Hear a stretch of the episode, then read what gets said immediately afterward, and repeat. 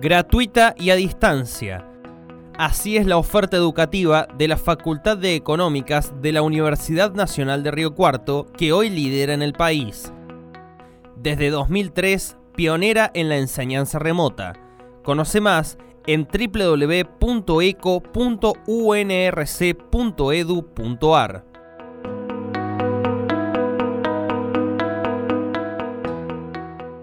Pues nueva sección en la economía despierta. La Facultad de Ciencias Económicas una vez al mes estará con nosotros para contarnos cuál es su actividad interna, que se ve reflejada, por supuesto, eh, muchas veces, la mayoría de las veces, en los intereses que tiene la comunidad. La facultad la Universidad Nacional de Río Cuarto es parte de la ciudad de Río Cuarto y eso es lo que vamos a tratar de reflejar a lo largo de esta columna en la economía despierta. La primera, la primera participación en esta sección especial es del profesor eh, Miguel Bosch profesor de Economía de la Facultad de Ciencias Económicas. ¿Cómo te va, Miguel? Muy buenos días.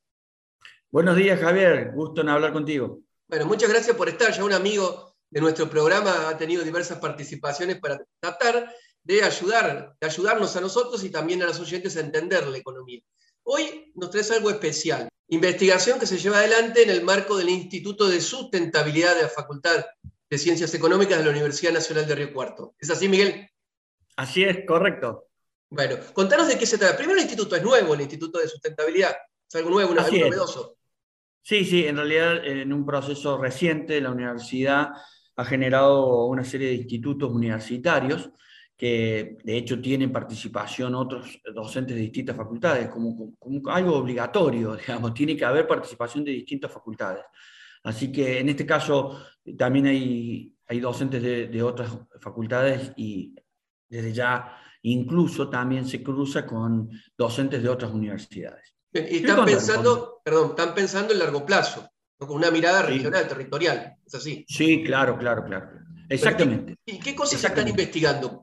Y vos fíjate, conozca a la gente, a ver qué hacen en la Facultad de Económicas. Mira, yo te voy a contar algo que, tiene una pregunta que es muy eh, pertinente a nuestra eh, ciudad. Así empieza nuestra pregunta. ¿Cuál fue el primer motivador?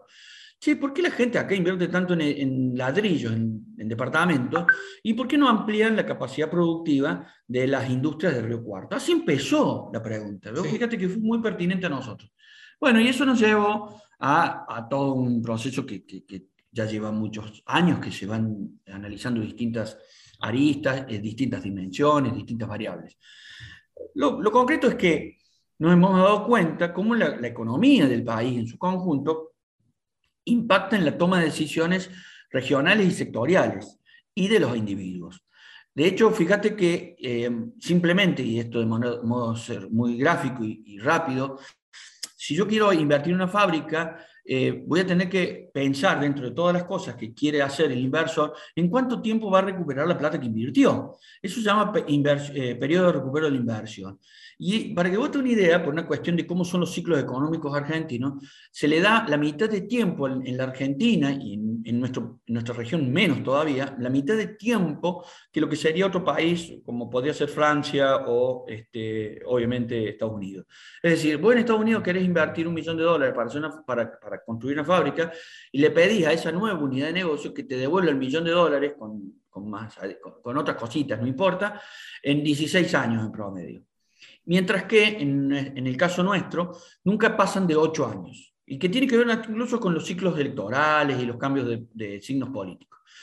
Para que algo te devuelva la plata la misma plata en, la mitad de tiempo significa que tiene que ser el doble productivo. Pero en realidad, en realidad, fíjate qué interesante, este, lo hacen porque tienen miedo a cerrar la fábrica y nunca recuperarlo. Entonces da una contradicción.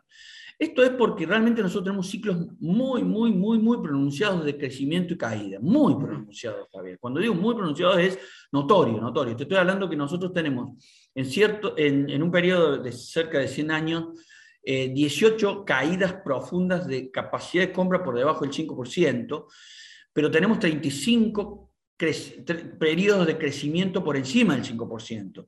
Mientras que, a modo de ejemplo con Suecia, Suecia tiene solo un periodo de caída de, capacidad de compra por debajo del 5%, uno contra 18, y tiene 17 periodos de crecimiento por encima de eso. Esos son más suaves en su ciclo. si yo tuviera, yo, vos estás diciendo, yo esto me estoy imaginando, un pizarrón de la Facu de Económicas con una línea del tiempo y en Argentina, si pedimos el crecimiento de la economía, sería un serrucho cada vez más pronunciado.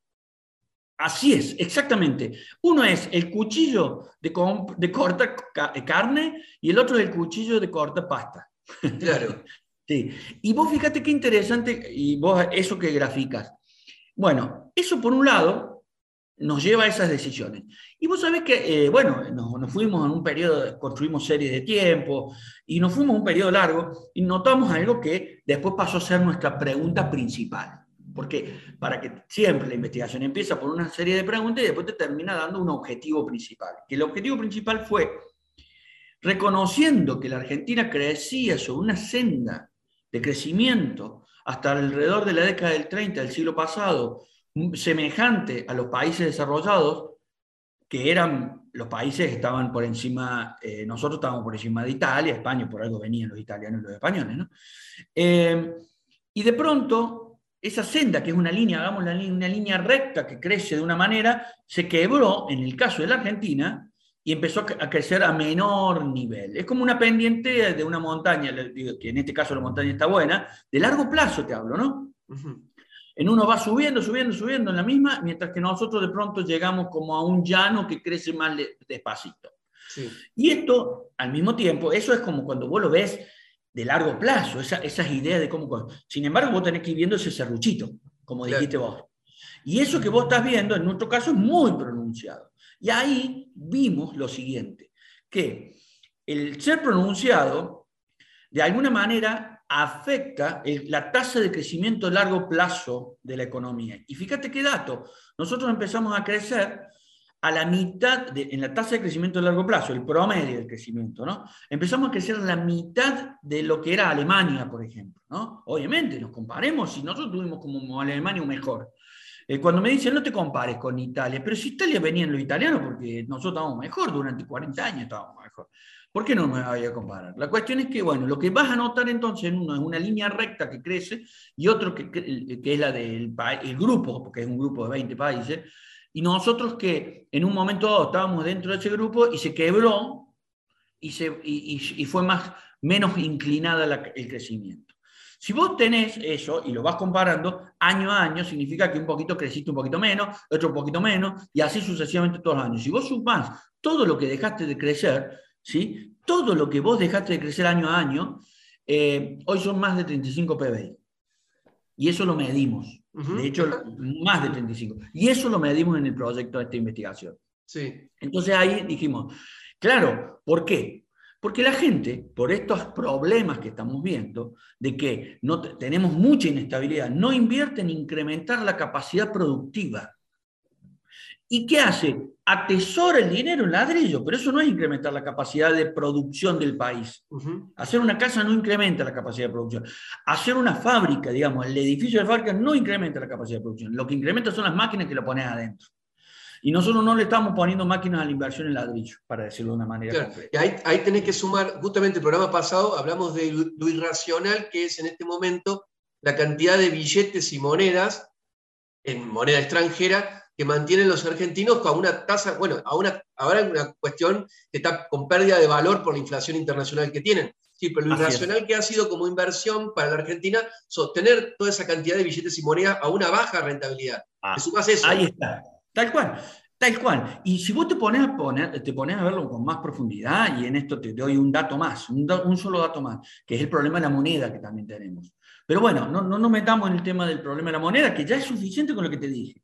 Entonces ahí te das cuenta cómo la inestabilidad de la macroeconomía, que es muy volátil, porque ha crecido muchas veces por encima del 5%, pero ha caído muchas veces por debajo del 5%, pero el promedio nos da una tasa de crecimiento de promedio que es la mitad de aquel, de aquel grupo que nos, en el que nosotros tuvimos más de 30 años.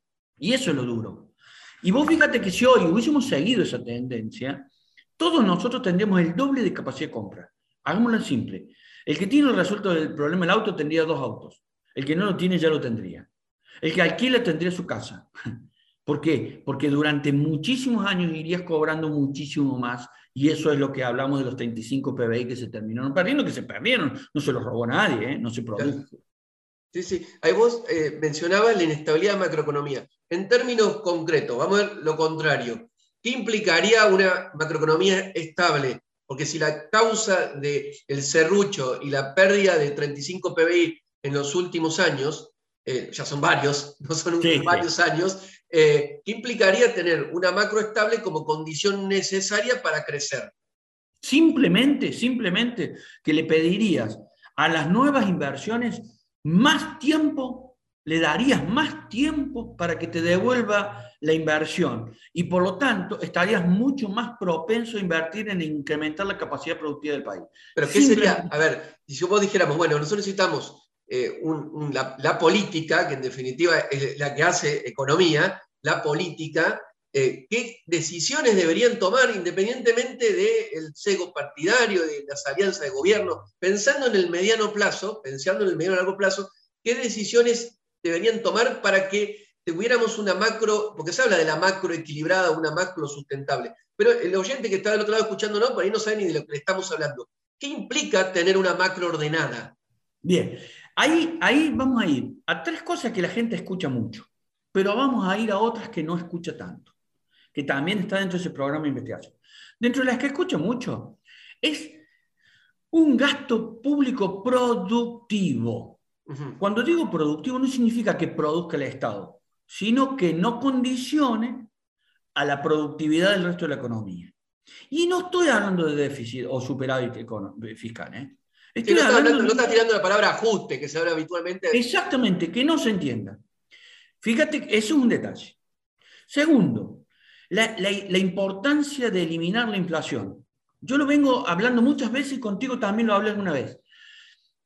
Pero tampoco es sin desmerecerlo al sindicalismo. pero el sindicalismo hoy discute solo el ajuste de la indexación de la inflación. ¿sí? Cuando la discusión en otros lugares del mundo del sindicalismo es, yo te aumento la productividad y vos pagame más. Y, y pagame más, con más productividad y sin inflación significa voy a tener más capacidad de compra. Mientras que acá estamos discutiendo mantener la capacidad de compra en el mejor de los casos. Entonces, por ejemplo, empezar a, tener un, Eliminemos la inflación, no convivamos con la inflación. Javier, te doy otro ejemplo, porque también lo hemos hablado alguna vez en distintos contextos. La gente no castiga a la inflación en el voto. A veces, como en este momento, sí la va a castigar, pero cuando vos tenés 70, 80 años de inflación altísima, está claro que la gente no dijo basta la inflación. No dijo, porque convivimos altísimos eh, niveles de inflación en muchísimos periodos de tiempo. Entonces, ahí yo lo que digo es, de alguna vez, fíjense, ah, y te quería dar un ejemplo. Nosotros, el otro día también lo hablábamos en una charla con los alumnos. Fíjate mi hija, hija que fue, mis dos hijas que fueron alumnas tuyas, Javier. Mira, una hija a los cinco años perdió su primer diente, o me acuerdo, más o menos tenía cinco años, cuando yo le di cinco pesos, un billete de cinco pesos. Cuando la, segunda le di 50 pesos por el diente, mi hija mayor, que ya sabía que no existía el ratón Pérez, me dice, papá, ¿por qué le das tanta plata si a mí me daba menos? Yo ya ahí le expliqué que yo le daba lo que significaba la plata para comprar una Coca-Cola. Mi hija con 8 años aprendió el concepto de inflación. Mirá si aprendemos a convivir con inflación. Entonces, hoy muchos chicos de 16 años le dicen, papá, mi ahorro, ¿me puedes comprar un dólar? Y en serio, ¿eh? no, no vaya a creer que mentira, no estoy exagerando. Entonces, lamentablemente tenemos, ya te dije, un gasto productivo, saquemos la inflación, no repitamos nunca más la frase de que mientras el asalariado no pierda con la inflación no es mala. Es mala porque también nos genera esta inestabilidad. ¿sí? Bueno, te lo voy a dejar ahí. La, que no se escucha, que es la más compleja. Déjame, déjame que le cuente a los que recién se enganchan Estamos dialogando con el profesor de la Facultad de Ciencias Económicas, Miguel Bosch, en esta nueva sección de la economía despierta, donde nos trae la información de lo que está haciendo Económicas en la Universidad Nacional de Río Cuarto. Bien, y te digo otro. Nosotros tenemos, se dio en la década del 30 y justo se da en el momento en el que nos apartamos de la senda de crecimiento de esos países desarrollados. Por eso es la que yo apoyo mucho, me apoyo mucho en investigarla. Todavía no son concluyentes todas las cosas porque nos falta investigar. ¿Qué se dio en la década del 30? Se dio un proceso autónomo, digamos, este, eh, no planificado, de sustitución de importaciones. ¿Por qué? Porque el país, el mundo se cerró en la década del 30 por la crisis de la década del 30. Todo lo que yo, yo producía una cosa, eh, el otro producía otra y nos intercambiábamos. En este caso estábamos muy desfavorecidos también porque producíamos commodity. Pero fundamentalmente nosotros, en nuestro caso muy particular en la Argentina y toda Latinoamérica, se dio, como en todos lados del mundo, pero en la Argentina se, se notó, un proceso este, autónomo, no planificado de sustitución de importaciones, que en la década siguiente el Estado, con una CEPAL que lo promovió, con un Raúl Previch que lo estudió, dijo, esto es bueno, dejemos de importar productos exportemos commodities, pero, pero dejemos de importar y hagamos industria para satisfacer nuestro mercado interno. Lamentablemente puede haber tenido validez mucha, yo considero que en ese momento había cierto grado de validez, pero lo que sí es cierto es que eso va totalmente en contra cuando el mundo se globalizó. Eso no fue. Y la sustitución de importaciones, por definición, y con, con, los dos problemas anteriores que mencioné, tiene un problema adicional que es el estrangulamiento de divisas en momentos. Y entonces nuestras fábricas no son fábricas de industrias básicas, pesadas, ¿eh? sino armadoras de lavarropa. Pero eso fue mucho antes, ya de la globalización. Pensemos en la SIAM, pensemos en, las heladeras y los lavarropas, ¿eh? mucho antes de la, de la, misma globalización, pero se profundizó. Entonces yo lo que digo, que una de las cosas que nos va a permitir la estabilidad es pensar en hacer una industria de exportación, no una industria de sustitución de importaciones. Eso no lo vamos a lograr nunca con la altísima volatilidad en este contexto. Y siempre se habla de la industrialización trunca que tuvo la Argentina, del salto exportador que no pudo dar la industria, sobre todo a partir de finales de los 60, 70, donde esa industrialización se corta y aparece la competencia que vos mencionás, la globalización, aparecen los asiáticos, que empiezan a producir productos similares que nosotros a nivel mayor de productividad, menor costo y que son una competencia para lo que nosotros hacemos. Ahora, pues el salto exportador de la industria, ¿está en condiciones la industria, y esto para ir cerrando, Miguel, de dar el salto exportador, nuestra industria está en condiciones de, tener eh, una macroeconomía estable, está en condiciones de hacerlo? Sí, mira, primer detalle, ya tenemos un problema de paradigma, que es más complejo. Hoy la gente piensa en hacer una industria, no se le ocurre en exportar, ya no lo piensa, ya es más complejo el problema. Vamos a hacer una industria cerveza para, para, exportar a Córdoba, digamos de San Luis, obviamente, nada, estamos hablando que ya no se planifica.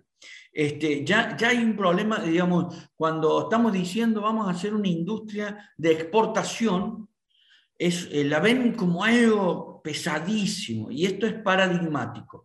Aparte de eso, necesitas la altísima estabilidad y estabilidad en el comercio internacional y en las condiciones del dólar, por ejemplo, porque si vos sos volátil, un día tenés un, un, costo de mano de obra, para decirlo así, en dólares bajísimo y después lo tenés altísimo y la tenés que cerrar prácticamente porque no podés venderle. Es lo que le pasa a la, a la tela, a la industria textil, digo. No, eh, un día le abrió, vamos a hablar claro, en el año 2016 abrió la, la importación, eh, teníamos un dólar rebarato y terminaron cerrando las dos fábricas textiles de Concarán. Y ya no abren más, eh, ya cerraron y no abrieron más. ¿eh? Y después tenés la otra, hoy somos rebaratos, pero no podemos conseguir dólares para completar la importación de los insumos, un problema complejo. Y esta cosa que te quiero decir, la planificación. Acá se empezó a planificar con un modelo de desarrollo industrial para importar, para, sustituir importaciones.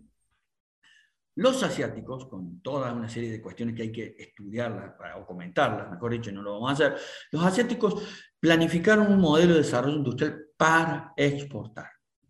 Definieron condiciones ya de partida distintas. Y nosotros, en ese punto, la tenemos compleja y hay que decirla. Y toda Latinoamérica, porque el modelo de sustitución de importaciones es muy de Latinoamérica, ¿no? de industrialización para sustituir importaciones.